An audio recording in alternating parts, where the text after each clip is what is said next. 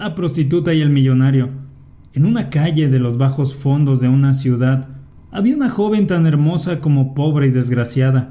Se ganaba la vida como prostituta y en la esquina donde pasaba la mayor parte del día se acercaba a todos los hombres que pasaban, haciéndoles la misma pregunta. ¿Hacemos el amor?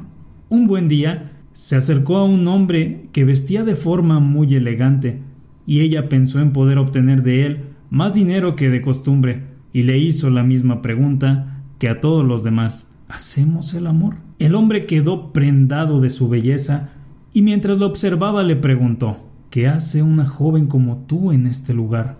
Ganarme la vida, para mantener a mis tres hijos, respondió ella. Venga conmigo, todos mis clientes quedan muy satisfechos. De acuerdo, pero vamos a otro lugar. Y caminando se alejaron del barrio. Tras unos minutos de paseo, se subieron a un lujoso coche conducido por un chofer. Pararon en la puerta de un hotel y subieron a una habitación. Puedes ducharte, le dijo él.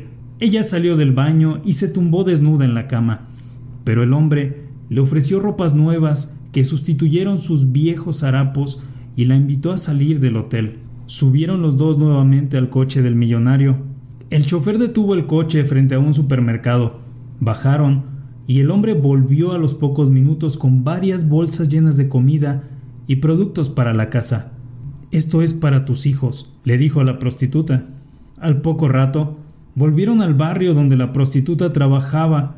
La mujer estaba muy agradecida y a la vez sorprendida. El chofer Detuvo el coche y el millonario se despidió de ella. Puedes marcharte, te deseo lo mejor. Pero, ¿no vas a hacer el amor conmigo? Dijo ella muy desconcertada. Yo ya he hecho el amor contigo, mujer. Lo que te hacen los clientes a ti es solo sexo. La palabra es como una llave. Si usas la combinación correcta, la puerta se abrirá. Es así como hemos llegado al final de esta historia. Suscríbete al podcast Liderazgo con Fabián Razo o a este canal de YouTube para que podamos seguir compartiendo más historias contigo. Hasta la próxima.